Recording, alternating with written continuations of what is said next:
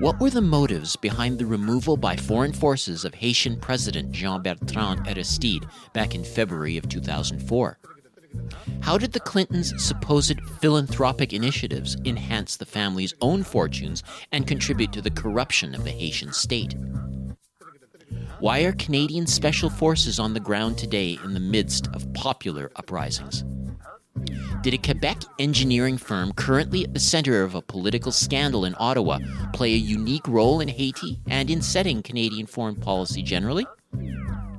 On this week's Global Research News Hour, we take a special look at the ongoing strife affecting the people of Haiti and probe the underlying dynamics motivating the UN, American, and Canadian actors to continue the repression of this historically significant Caribbean island nation. First, we'll get some of the historical and geopolitical background from Haitian Canadian organizer and writer Jean Saint-Vil. Later in the hour, we'll hear specifically about Canada's role and motivations in the Haitian coup and ongoing occupation with Yves Engler. On this week's program, the coup against President Aristide, 15 years later. The Clintons, the Canadians, and Western NGOs all complicit in a never ending tragedy. Bringing you the analysis beyond the media headlines, the Global Research News Hour is on the air. Welcome to the Global Research News Hour for the week of March 1st, 2019. I'm series host and producer Michael Welch. The Global Research News Hour is a special radio collaboration between the Center for Research on Globalization and campus community radio station CKUW 95.9 FM in Winnipeg on occupied Anishinaabe Gakin, the homeland of the Métis Nation and the historical territory of Nahiawak and the Nakota. We seek to provide you with access to analysis of the major issues shaping our world today from thinkers, researchers, and unique political personalities rarely addressed by major media. Our program is available from the Center's website, globalresearch.ca. We'll begin our show with News Notes, a sampling of articles from the Global Research News site.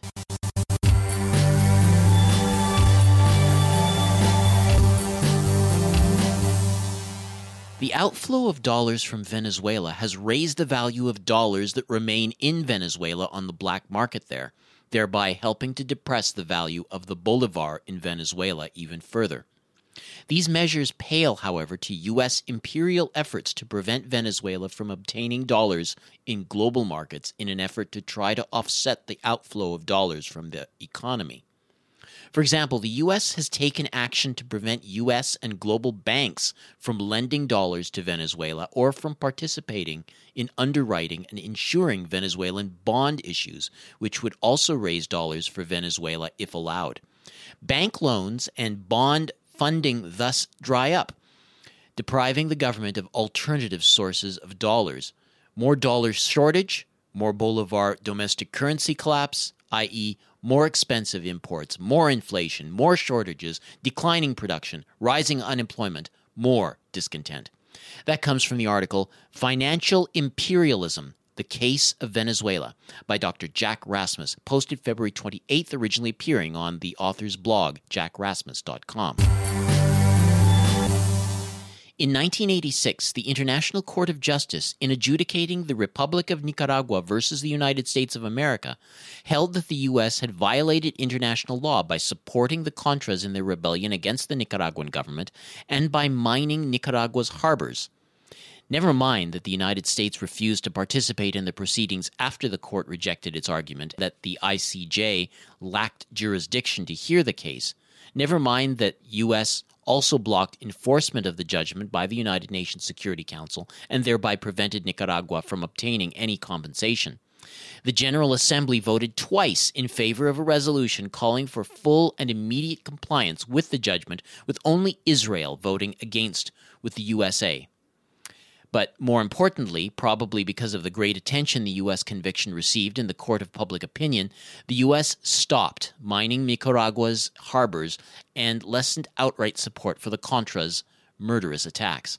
The Venezuela government must sue the United States in the International Court of Justice for creating famine by and blocking all its oil sales and stealing its bank deposits. That comes from the article Economic Sabotage and Crimes Against Humanity. Venezuela must sue the U.S. at the International Court. By Jay Janson, posted February 28th, originally published on the Guion Journal.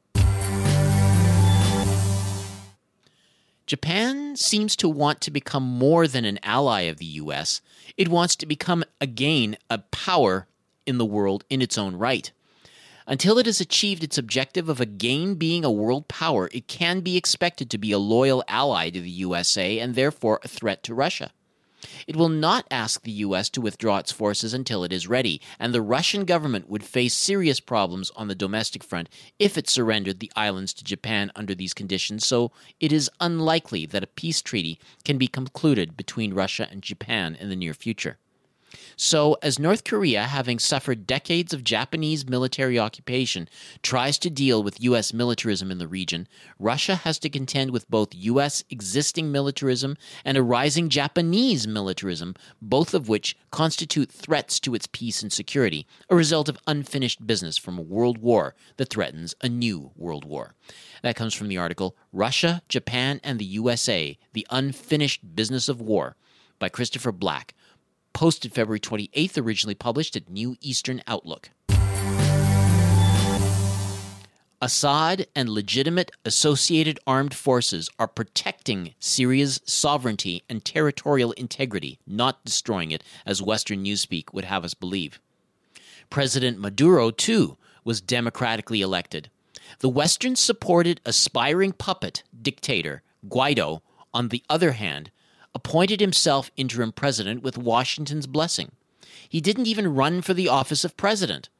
Government and media messaging that suggests that he is a legitimate alternative to President Maduro amounts to war propaganda and is part of a conspiracy to destroy Venezuela and impose the death sentence on countless Venezuelans should an invasion occur, just as the regime change war against Syria has imposed death and disaster upon countless innocent Syrians.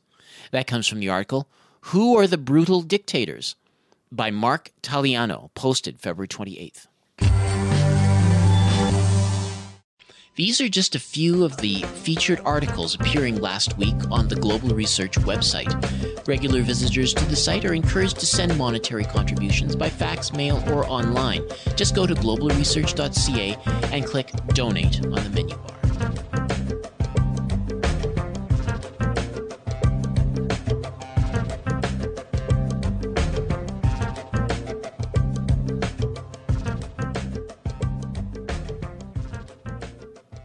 In early February 2004, a paramilitary rebel army had crossed the border from the neighboring Dominican Republic and executed an armed insurgency of Haiti. The 2004 insurgency set the stage for the February 29th kidnapping, abduction, and deportation of President Jean Bertrand Aristide by U.S. Marines acting in conjunction with Canadian and French military forces. What followed was a 15 year occupation by foreign actors, the installation of a U.S. puppet government in Port au Prince, the country's capital, and massive violence directed against the poor majority. To put this operation and its aftermath in its proper context, the Global Research News Hour reached out to Jean Saint-Vil. He is an Ottawa based writer and activist and the co founder of the Canada Haiti Action Network. As I understand it, you were in Haiti a few weeks before the removal of Aristide. What are your recollections of Haitian society at that time? Well, I think Haiti at that time kind of looked like how people are watching Venezuela today, in a sense that you had a popular president who was uh, clearly supported by the vast majority of the citizen of the country, However, his support was from individuals who are powerful by the number.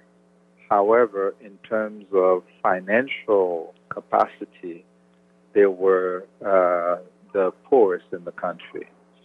And the minority in Haiti had the strong support of foreign powers, mostly the embassies of European countries, the United States, and Canada in Haiti, who were hell bent on fomenting unrest in Haiti, strangulating the legal government, and at the same time giving a lot of airtime to the so called opposition in Haiti that was calling for the overthrow of the government. And uh, there were two groups, uh, uh, two faces of the same group. Uh, one that was supposed to be a legitimate opposition that was composed of uh, party leaders, and and then there was what they called the rebels. Uh, these are drug dealers, mercenaries that were being trained by the CIA in the neighboring uh, Dominican Republic, and they've been doing attacks on the territory of Haiti sporadically, uh, arriving by way of the Dominican Republic and attacking police stations, and it got to a very dangerous tone uh, by the end of 2003 uh, when several individuals had been killed. But in the mainstream media of the United States, uh, Canada, and Europe, uh, you would never know this was what was happening uh, because the coverage was all very much one sided, and the rhetoric of a black dictator uh, who's, uh, you know, uh, misruling his country uh, was uh, what was being propagated uh, throughout the airwaves. And I remember how frustrating it was for those of us who were watching what was happening uh, from the press releases that were coming from the embassies, uh, the consular warnings saying that Haiti is a dangerous place, don't go there, etc. Meanwhile, the context is that Haiti was approaching the celebration of the bicentennial of the end of racial slave, slavery and the Declaration of Independence of Haiti on January 1st, 2004. The first successful slave revolt in the Western Hemisphere. Yes, the only uh, known revolt of uh, enslaved individuals that uh, was completely successful in that uh, they chased out the slavers and created a government of their own. It should have been a moment of celebration for humanity uh, because, of course, uh, the Haitian Revolution was very influential in terms of what happened to the rest of the Americas, not only in terms of the United States being able to um, uh, more than double its size by purchasing Louisiana from the French, who, uh, once they realized they were going to lose the colony of Saint Domingue, then sold Louisiana uh, to Thomas Jefferson for a very, very uh, cheap price. Um, but also for Latin America, where the uh, Latin America liberators, uh, Francisco de Miranda and Bolivar, both came to Haiti in 1806, and then uh, uh, Bolivar came in uh, 1812, uh, sorry, and they all uh, got support from uh, Haiti in terms of human beings who went and fought as soldiers alongside the Latin Americans. Um, in, in, weapons, even the very flag of Latin America that is very popular what was then called the Greater Colombia, uh, where you can see the red and blue of Haiti, and they add to it the yellow. Uh, that's the flag today of Colombia, Venezuela, Ecuador, etc. And that uh, initial flag was actually um, created with Haitian fabric uh, in the city of Jacmel in southern Haiti. Uh, and, and that is, again, to uh, contribute to the emancipation of uh, human beings who have been enslaved on the continent uh, since uh, the arrival of Christopher Columbus in 1492. And the only demand that the Haitians ever made of Latin American liberators is that wherever they go and conquer, they uh, should uh, free the enslaved individuals, which did not happen. They did not honor that. Uh, however, uh, you can see in modern times uh, leaders such as Hugo Chavez and uh, Nicolas Maduro who tried to make amends of this for this by supporting the struggling Haitian democracy, notably with the Petrocaribe program that Hugo Chavez uh, had started uh, uh, before he passed away. Mm. Now, going back to the 1980s, uh, there were uh, imposed on the Haitian people these uh, IMF uh, structural adjustment programs and on all the uh, the impacts that brought about. And uh, you, we ended up with Aristide, and, and I know that a lot of the discussion that we've heard with regard to Aristide, it, it focuses on the, the individual there, and not really acknowledging the the social conditions that gave rise to Mr. Aristide. Mm-hmm. No, absolutely, and and of course, it seems like in the United States there was a consensus that Haiti had to become uh, the control for people who uh, do science. You know that in science you must have a control uh, that is this uh, uh, common denominator that is the, in the case of when you talk about labor. Basically, they've decided that Haiti has to be the cheapest labor in the region what was making the system viable is that the Americans, uh, using the dictatorship of Duvalier, uh, was able to maintain the population in fear uh, and uh, through repression. And, and the United States helped Francois Duvalier, the, the what they call Papa Doc, establish the famous or infamous Tonton Macoute. It is the, it's like CIA agents who went into Haiti and established that uh, group. And later on, when his son, Jean Claude Duvalier, took over in 1971 at the age of 19, um, they trained another group called the Leopards with the same mission. Uh, these groups, uh, including the so called Forces Armées d'Haïti or the Army, never shot uh, at you know, foreign forces or foreign troops, invaders, or anything like that.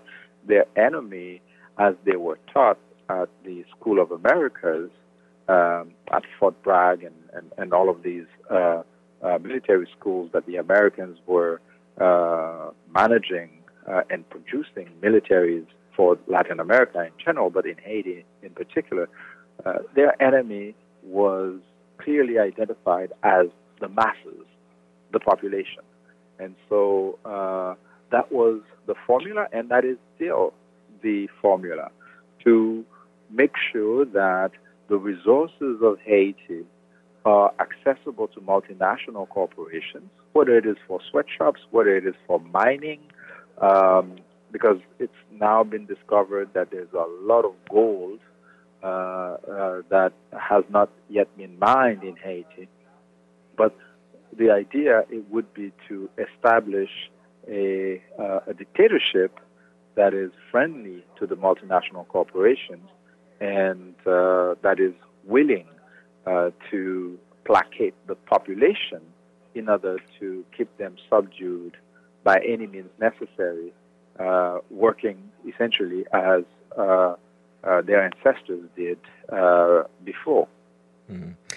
Now, there was a in the period uh, since the coup, you had uh, these um, UN, you know, so-called peacekeepers on the ground uh, who were, in fact, they were uh, doing what they could to uh, direct or, or to counter uh, Lavalas and, and Aristide supporters very violently, as it turns out, and I and then the, at, at, the point where we had the earthquake, then there was this influx of foreign aid, uh, and you you have you know the, the, the Red Cross and the Clintons in there, mm-hmm. Um, and and it seems like with all of that aid that went in, uh, very little of it actually went to the popu- the target population. Um, I, I wonder if you could comment on that that that you know that that whole period is essentially mm-hmm. an execution of this uh, imperial program, if you will. Um, yeah. So yeah, I, I, wonder if you could talk about how that how that evolved. Yeah. So I think first we need to address a couple of misconceptions. Uh, sometimes in the mainstream media, because coverage of Haiti really rarely goes deep, people assume that the United Nations troops went there as a result of the earthquake, you know, to bring aid or whatever. This is not the case. The United Nations troops were deployed, as you pointed out, in 2004 to give cover to the coup. So they started to have this discourse that, you know, uh, the, the global community is coming to the rescue of the Haitians, which is nothing new, really, because the U.S. occupation of 1915 had that same rhetoric, you know, that, you know, we're going in there. In National Geographic, for instance, they had uh, a, a, quote from the U.S. Marines saying that we're going in there to help our black brother uh, uh, put his disorderly house in order. You know, the, the, the white man to the rescue. White man's uh, burden. yes, yes, and, and and it's not that different uh, in terms of how they justified it in 2004, uh, except that uh, it was uh, difficult for them to explain why would you have troops going uh, from the United Nations uh, where you call for Chapter 7 intervention when there is no war. This is the only time in history it has ever happened that you have deployment of UN troops under Chapter 7, which gives them authority to use force against a so called enemy. But in the case of Haiti, who is that enemy? Because there was no military force in Haiti. Uh, the so called uh, Haitian Armed Forces was disbanded uh, back in 1995. Uh, so the United Nations uh, resolution that was taken uh, in 2004 was completely illegal. Nevertheless, they landed in Haiti in June 2004 and took over. Of course, they did not call it uh, a military intervention, they didn't call it an occupation. And so they established a puppet regime in Haiti. And so to this day, what we have is a situation where the foreign powers have all the power, the effective power in terms of deciding what happens in Haiti, and zero accountability. The second point I wanted to raise with regards to, you know, uh, uh, mis, uh, misconceptions that exist is the presence of the Clintons in Haiti, because also sometimes uh, the presence of the Clintons is associated with the 2010 earthquake the Clintons have been in Haiti way before that, of course. But in terms of Bill Clinton's role as special United Nations envoy to Haiti, this is as early as 2008 that he assumed that role while his wife, Hillary Clinton, was Secretary of State.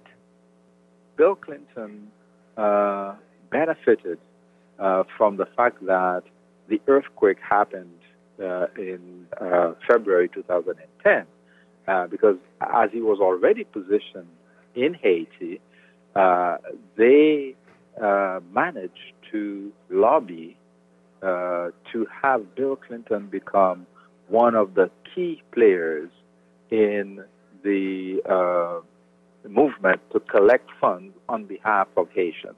And so he became one of the two leads of something called CIRH, uh, the International Committee for the Reconstruction of Haiti, or something of the kind, and uh, essentially collected over $10 billion in the name of Haitians. But uh, several years later, people are still looking for the evidence of that money being used in Haiti, and it's just not there.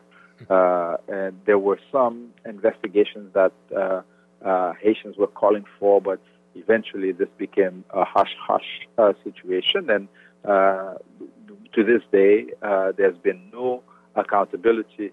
And that CIRH, that Bill Clinton and the so called Prime Minister of Haiti uh, were co leading, just folded uh, with no uh, transparency as to what happened to the $10 billion that were to have been collected. You know, there was a lot of press conferences, as you know, after the earthquake, uh, people promising all kinds of uh, uh, uh donations, contributions, etc. But what we know, though, is that Bill Clinton used that uh, to peddle influence. And so, for instance, you end up having a his brother-in-law, Tony Rodham, on the board of directors of VCS Mining, one of the uh, gold mining uh, conglomerates who managed to have access to uh, to uh, a large part of the Haitian territory, as they had by then established a puppet regime uh, led by Michel Martelly, who uh, negotiated those kind of sweet deals for Hillary Clinton. And in return, of course, Hillary Clinton was the person who entered Haiti during the process of an election in, two, in 2011, and uh, you know, and insisted that uh, Mr. Martelly uh, be allowed uh, to go to the second round when the electoral process had disqualified him because he didn't have enough votes to go to the second round. But Hillary Clinton insisted uh, in having the results reversed, and reversed they were. Um, it was such a scandalous situation that uh, a highly uh, ranked official of the Organization of American States, uh, Ricardo Seitenfus, uh, denounced this publicly, and he eventually wrote a book about it. But uh, in response, the uh, OAS basically took action to give this Brazilian some early retirement offers uh, so that he couldn't uh, challenge uh, the Clintons, who had essentially um, intervened to uh, rig uh, the results of a, an election in Haiti. And this is why it's some kind of like a, a strange irony that later on it would be Hillary Clinton who is now crying uh, foul with regard yeah. to the elections in the United States that a foreign power had intervened in our election. Jean, I, have really uh, appreciated uh, the perspectives you've brought to this, uh, you know, this this fifteenth uh, anniversary. Um. What I have been doing on my end with a few activists in Ottawa is take the time to write to various prime ministers, including the current prime minister, and with a very single message. That is, we need to have a different or not different, actually, we need to establish normal relationships with Haiti. There's no need for this racial tension and all of that. What we need to have this stop is the same thing that was needed uh, in 1791, where a few white idiots hmm. had in their mind that the 30,000 of them could keep exploiting 450,000 Africans by simply relying on the support of European forces, uh, uh, and therefore uh, they can continue to, you know, live a lavish life while the vast majority rot in poverty. This is just stupid. The peace can be reestablished quite easily uh, if it's not being uh, a situation where hatred and uh, and poverty uh, is being fueled by the powerful foreign embassies. Been speaking with uh, Jean Saint-Vil. He is an Ottawa-based Haitian writer and activist. Uh, you can see more of his articles at the site J A F R I K A Y I T I dot com, and as mentioned on the Global Research website.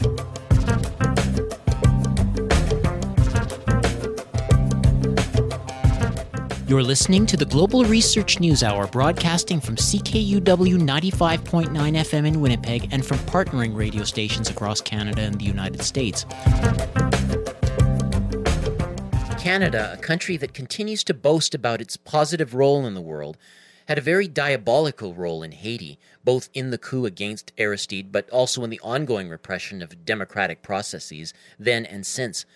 To share his insights, we're joined by Yves Engler, one of the country's foremost critics of Canada's foreign policy. He's authored nine books on Canadian foreign policy, including Canada in Haiti Waging War on the Poor Majority, which he co authored with Anthony Fenton. Yves joins us now from Montreal. Welcome back to the show, Yves. Thanks a lot for having me. Now, uh, according to his own account, President Bertrand Aristide was rounded up by U.S. Marines on February 29th and sent to the Central African Republic Canadian Special Forces were on the ground uh, that day, uh, securing the airport, but Canada helped with the planning for the overthrow of Aristide more than a year previous. Can you share with our listeners what we now know about the Ottawa Initiative in Meech Lake and, and other efforts to undermine the elected Haitian president? Yeah, I mean, we we uh, we know that the Canadian government um, was involved uh, militarily through policing, through diplomatic support, through aid aid funding uh, in um, in the campaign to destabilize and overthrow Aristide's elected government in uh, 2004. Uh, that led to um, thousands, not just Aristide, not just the president, but uh, thousands of other elected officials um, across the country were, were ousted.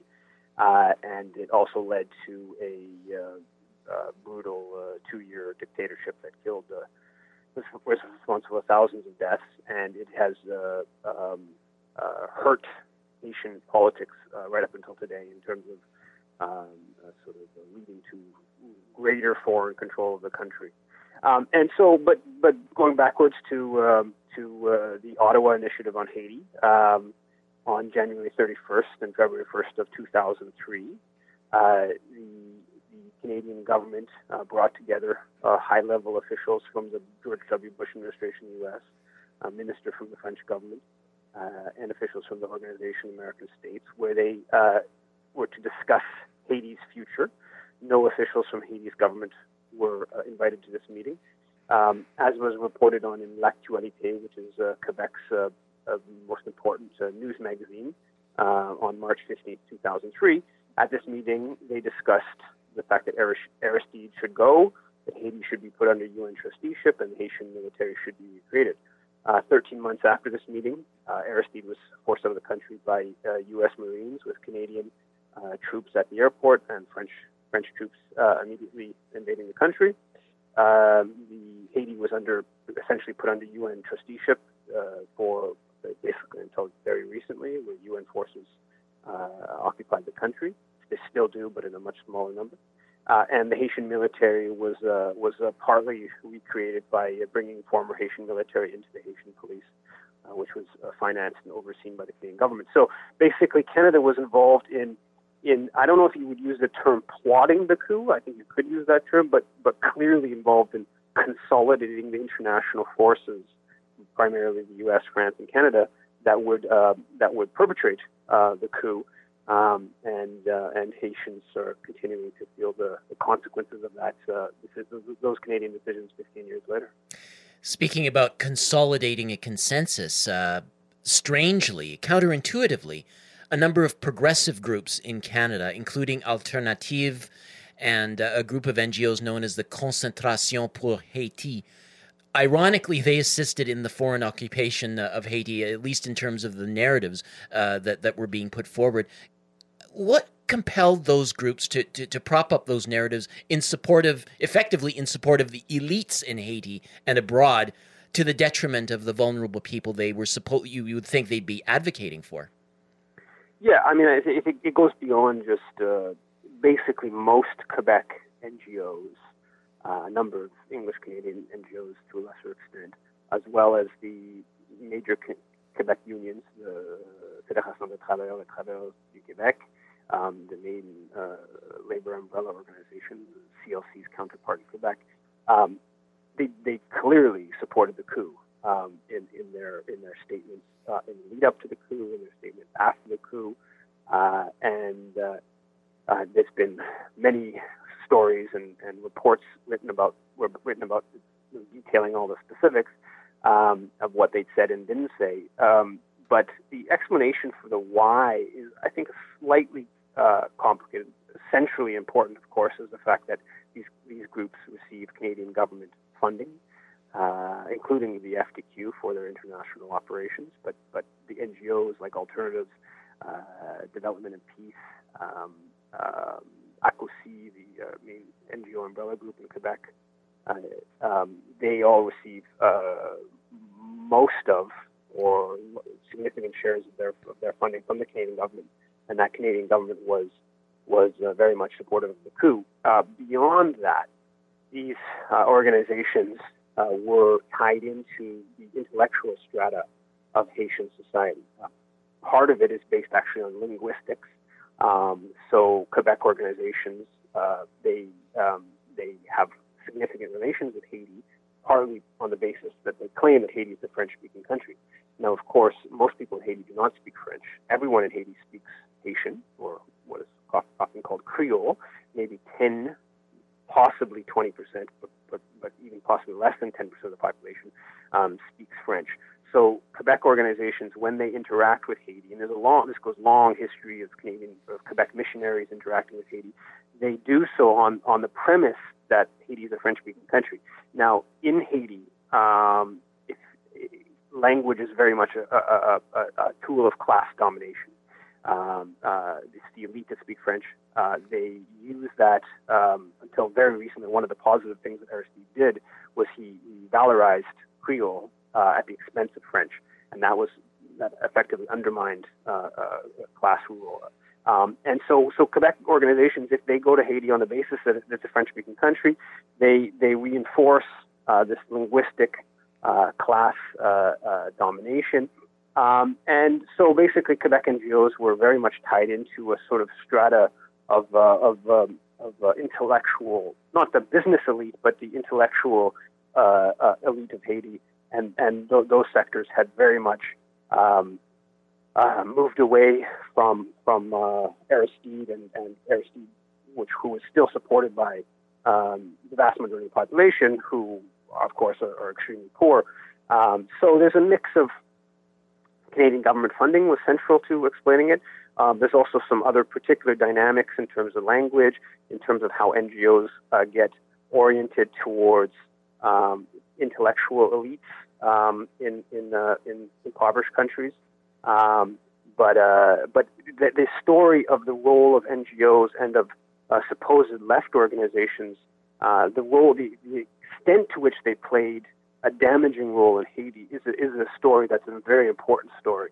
Uh, and, and Haiti is sort of a, uh, uh, the, uh, the highest NGO per capita anywhere in the world. So it's a, it's a, it's a perfect uh, place to look at um, some of the worst elements of, of how the whole uh, system of, of foreign international NGOs leads to undermining um, sovereignty, leads to undermining um, uh, sort of political struggle uh, that uh, I think is necessary to uh, to get a more equal uh, equal world.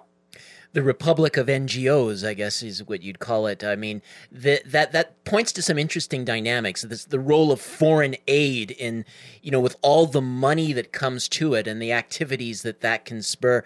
I guess it's hard for a lot of these NGOs to to turn that down because I mean they may have other valid uh, activities in other countries, and uh, but in order to to do the work that they want and need to do, they, they, they there may be a bit of a, a Faustian trade off that uh, you know undermines their uh, their mission.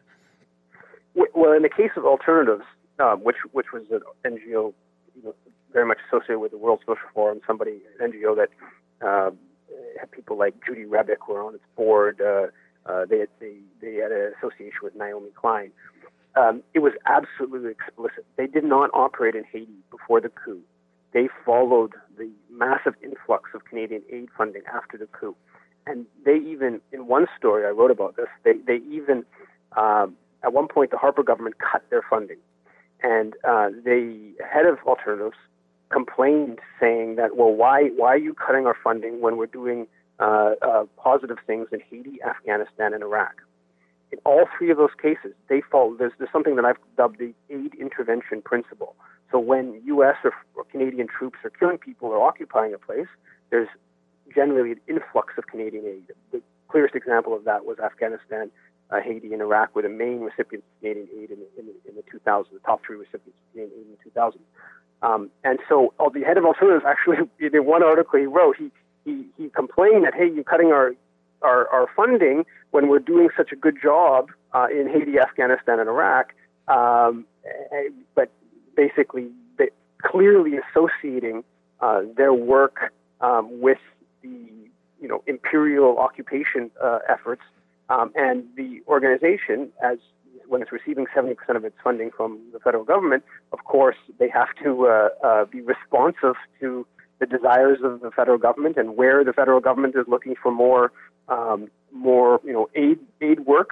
That's where uh, alternatives and other NGOs will will will go because again, they're getting their funding from uh, from the government, and if the government wants to uh, support the U.S. occupation of Haiti, uh, Afghanistan, or Iraq, well, uh, alternatives will try to find uh, uh, something they can they can do if they're you know, in those countries if they're paid by the government to do it.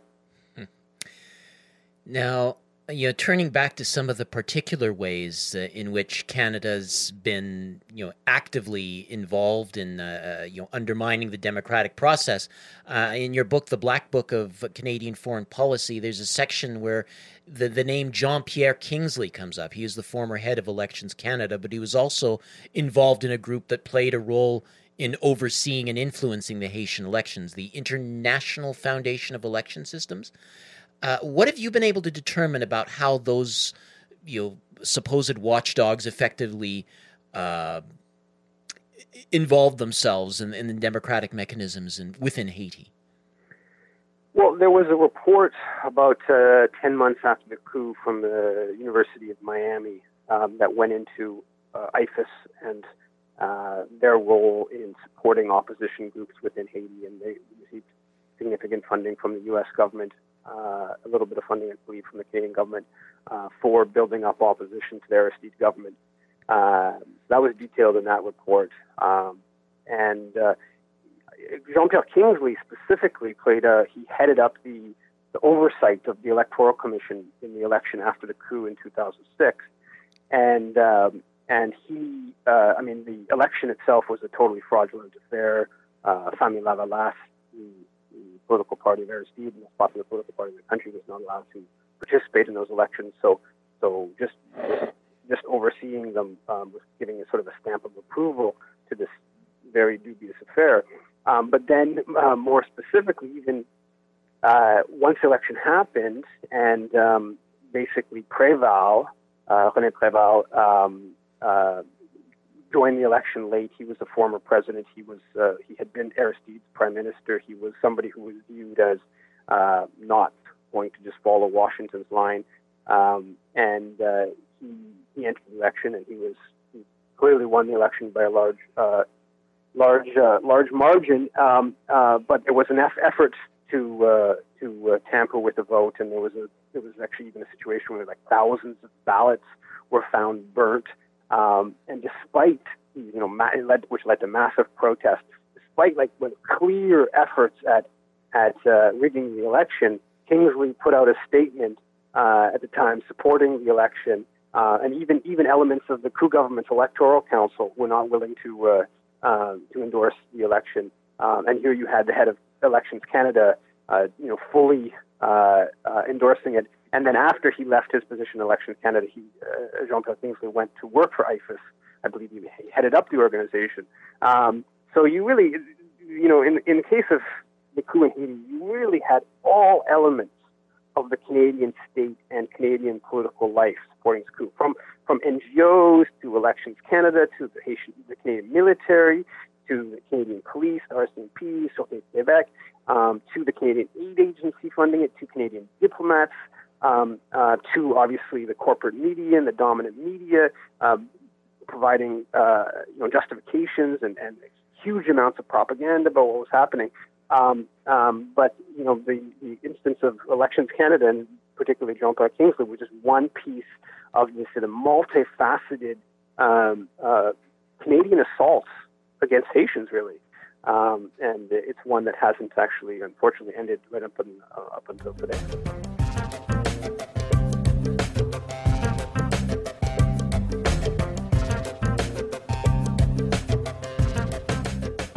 I, I noticed that uh, there was uh, an article that you put out on February 22nd, the Canadian military in Haiti. Why? And it, it talks about um, you know, Canadian troops having been deployed to Haiti uh, without uh, the uh, consent of the public or a parliamentary vote. And, and you bring up uh, an outfit that you know, as that you refer to, or that's referred to as the Canadian Special Operations Forces Command, uh, you know, overseeing these patrols on the streets. C- could you give us, you know, what insights you have about uh, what those people are doing there, and, and under what authority they can be present there? Well, well there's there's two parts. First of all, um, people may have been uh, maybe aware that on as of February seventh, there was uh, massive demonstrations. General strike paralyzed most of urban area of Haiti, particularly in Port-au-Prince, but in the smaller cities as well. And uh, and that general strike went on for uh, almost 10 days. Uh, there still continue to be protests, but the actual general strike seems to have been broken. Now, there was um, a great deal of repression. Uh, dozens of people were killed uh, in those protests by the police these, the, the general strike of February 7th um, follows on massive protests in in in uh, in uh, October, November, and actually even bigger protests in the summer. In the summer, they were protesters were able to have the uh, the prime minister uh, fall, and and uh, the recent protests have been calling for the the uh, illegitimate president to go, um, partly tied around um, corruption and the current president and his predecessor, which was from the same party, that they had they had embezzled uh, hundreds of millions, maybe into billions of dollars of, of money from the Petrocaribe Fund, the fund that the Venezuelan government set up in 2006. Actually, began it with the Preval government um, that gave Haiti and, and, some other Caribbean countries uh, oil at discounted prices, which was supposed to be then used to fund uh, uh social programs and, and infrastructure and whatnot and the Martelly government and the Jovenel Moïse current government, Martelly being previous government, uh, appear to have embezzled huge amounts of uh, money. So there have been major protests calling for the removal of uh, Jovenel Moïse, the president, um, and it's almost all of Haitian society seems to be behind these protests. Even uh, the slums have been, you know, poor neighborhoods have been calling for the removal of Moïse since before he was quote unquote elected. It was only 18% of the population that participated in the uh, in the election, the so-called election. There was all kinds of fraud. Um, um, so, so in this context of massive popular uh, uprising against uh, this government, um, there have been, as I mentioned, um, police have been killing protesters, dozens of people killed uh, in recent bit over the past couple weeks, but also even dozens more in the previous months. Um, some of this has been documented. There was a terrible massacre in La Saline, uh, uh, a poor neighborhood in Port-au-Prince, uh, back in November. Um, and so, so the in this context, uh, Canadian special forces were deployed to Haiti, and they were photographed at the at the Port-au-Prince airport uh, uh, on February 15th. According to Haiti, Haiti Information Project, that that photographed the Canadian uh, at least one Canadian troop with you know in full gear with the M16, and then a couple of um, of uh, uh, Canadian troops in uh, in plain clothes. Um, I asked um, the preeminent uh, journalist on um, on the Canadian military uh, um, whether who, who, who he thought these Canadian troops were that were photographed. He told me he thought they were Joint Task Force 2, which is the Canadian Special Forces, the, the elite of the elite of the Canadian Special Forces, and that the one of them was probably um, the, uh, another element of Canadian Special Forces. Um, uh, none of this was discussed. There's no Canadian media that has, to my understanding, mentioned the fact there were Canadian troops sent to Haiti. Um, uh, so this was done in total secrecy. Uh, though again, it's been you know documented. Um, and uh, and so the question becomes, well, why were why were they deployed? And um, it seems pretty clear to me that either indirectly or directly, they were deployed to support this unpopular government that was facing a general strike demanding it, it go. Um, uh, according to the Haiti Information Project, they believe that the Canadian troops were actually helping the uh, family members of the government to to flee the country because it was a lot of instability, uh, major protests. Um, the deployment of Canadian troops fits alongside the recent Canadian uh, uh, diplomatic support for Jovenel Moïse, and Canadian officials have Trudeau met with the Prime Minister uh, in December amidst again amidst these massive protests. Canada is part of the so-called core group of Friends of Haiti that have put out all these with the U.S., France, and a couple other countries that have put out these statements supporting the government despite these massive protests. Uh, Canada has been financing the Haitian police. Uh, Canadian ambassador has been uh, uh has this photos on his Twitter account of attending um, uh, ceremonies uh, for the Canadian, for the Haitian police that that are, have been responsible for firing on on the protests. Um, so, so, but I, I don't have any answer. I, I don't know exactly why they were, were, were deployed, but we know that there were Canadian Special Forces deployed to the Port-au-Prince airport amidst this massive popular uprising, uh, and there's been absolutely no mention about it in Canadian Parliament and Canadian media. Um, and of course, this fits with what we know about the Joint Task Force 2 and Canadian Special Forces. Part of why they are uh, desirable from the government's perspective is because they don't have to divulge any information about them. Almost everything about them is secret. Only find out what they want to release um, uh, to the media, and uh, and so the Canadian government can deploy these JTF2 forces, and uh, and the public is none the wiser, and they can they, there's uh, there's stories of them being deployed in all kinds of um, very questionable political ways, including, of course, on the night that Aristide said he was overthrown on February 29, 2004, when U.S. Marines took him to the airport uh, in Port-au-Prince. There were, um, according to a number of different media reports, there were 30 Canadian troops, uh, including snipers on the roof of the airport, um, securing the airport, uh, while the elected president says he was uh, kidnapped by U.S. Marines and dumped in the Central African Republic. I, I, wanted to bring up with you the the question of SNC Lavalin because that's uh, this engineering firm in Quebec that's been in the news very much lately in relation to a, a scandal which could lead to the downfall of, of the prime ministership of Justin Trudeau, if not the entire Liberal government. He apparently uh, his the prime minister's office attempted to put pressure on this uh, attorney general. Uh, the uh, Jody Wilson Raybould to uh, you know you basically offer a kind of uh, plea deal that, that would remediate this company in the wake of, of corruption charges that stemming back several years and, and basically not prevent them from uh, bidding on other contracts. Uh, I I, th- I believe there's a lot more to this story than simply the way it's portrayed currently in the media is just sort of like uh, partisan cronyism and, and that whole just trying to get votes in Quebec. Could you please talk a little bit about SNC Lavalin and, and its involvement in Haiti uh, during the post coup years, and, and, for that matter, uh, some of the other things that uh, it's been doing in the world that are quite relevant? Yeah, I mean, SNC Lavalin is, is Canada's leading disaster capitalist firm. Uh, Halliburton's kind of like Canada's Halliburton, which received a lot of attention after the U.S. invasion of Iraq. Um, the sun never sets on SNC Lavalin. They have operations all around the world, most countries um, they operate in, uh, and they uh, they were uh, heavily involved in reconstruction after the coup of 2004. They uh, had a number of projects paid for by the Canadian Aid Agency in Haiti.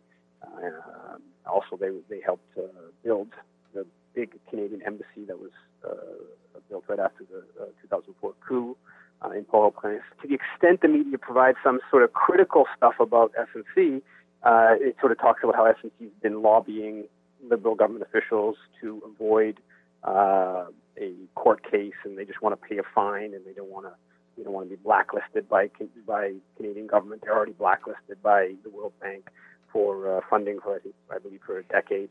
Um, uh, this is a company uh, that is its its its roots uh, and its dependence on Canadian government support are long standing. It's right at the core, right at the center of Canadian foreign policy. Uh, you go back to the early 60s, they began in, in India uh, with a, a, project financed by the Canadian uh, International, or the predecessor of the International Development Agency. Um, they ran Canadian uh, diplomatic outposts in, uh, in, in some former French colonies uh, after uh, uh, independence, the countries that Canada didn't have diplomatic outposts. They were financed by CIDA for that. they have projects. they they were the ones responsible for the big dam, the signature dam project in Afghanistan during the, during the Canadian occupation in Kandahar, a $15 million project. They actually had a $700 million project running the uh, uh, Canadian base with the U.S. Uh, company in in Kandahar. Um, this is this is a, a company that is uh, deeply uh, tied into Canadian foreign policy. Um, yes, the lobbying visits of, of SNC officials, I'm sure, were had some influence over uh, uh, liberal uh, policy in terms of uh, trying to help them out. Um, but the relationship of SNC and their ties to the Canadian state and, and you know former uh, official Canadian government officials go work for SNC, and you know back this the back and forth that goes on. Um, this is something that's very uh, deeply rooted, and it's con- a company that's just the, the number of controversial projects that they have been part of is is kind of only, almost endless. You know, from the Three Gorges Dam in China in the 1980s uh, to uh, providing bullets to the uh, American occupation of Iraq. Uh, they were there was in 2004, they got a huge contract to provide bullets to the American military because the American military was using so many bullets in Iraq. Um, to uh, uh, uh, their nuclear, they have a nuclear component, uh, on and on and on. So SNC is a company that uh, has uh, very much benefited from Canadian foreign policy, Canadian aid policy, and it's a, obviously a very powerful company in terms of shaping uh, Canadian foreign policy. And, and there's actually one other element that's kind of interesting that's not been mentioned. I mean, they've been caught bribing and involved in corruption in innumerable countries uh, across Africa and Bangladesh and uh, all across the world. That this, you know, of examples that have been proven. One element that I haven't seen mentioned about this is uh, uh, the, this is actually partly an outgrowth of Canadian government policy because Canada, until very recently, has had the most lax regulations around uh, international bribery of of, uh, uh, uh of, of Canadian companies. The U.S. brought in legislation back in 1977 that to to to hold companies, uh, uh, American companies, responsible domestically if they're caught in bribing abroad. The, I, the, I actually have a, a quote from the former head of uh, Lavalin, which merged, SNC and Lavalin merged, and talking about how uh, they were uh, uh, better placed than American companies to provide bribes because it was legal in Canada right until, right until the 90s. Um, and, and it wasn't until like 2011 that the, Canadian government was basically pressured by the G7, by G, G7 initiatives to bring in some uh, corruption rules around Canadian companies abroad. Uh, but it wasn't until like 2011 that the RCMP finally pursued its first effort at, at, at a uh, Canadian company for bribing abroad. So even SNC's uh, uh, sort of role in international corruption uh, and bribing, that's really sort of an outgrowth of, of, of the lax legislation in this country around uh, Canadian companies bribing abroad. And they, they literally could just write it off. That was until, until the 1990s, early 90s, how companies were able to just write off their international bribes as part of as part of business expenditures. Um, so the there's a whole story about SNC that uh, that's uh, you know not being uh, pursued in this uh, in this sort of scandal focused uh, media attention of what we got uh, going on with Trudeau right now. Yves, it's always great to have you on the show. Thank you so much for sharing your insights with us once again. Thanks a lot for having me. We've been speaking with Yves Engler, a Canadian foreign policy critic and author of several books, including Canada in Haiti, Waging War on the Poor Majority from 2005. You can find more of his writing at the website yvesengler.com. That's Y V E S engler.com. You've been listening to the Global Research News Hour. You can listen to our programs every week on CKUW 95.9 FM in Winnipeg and on partnering radio stations across Canada and the United States.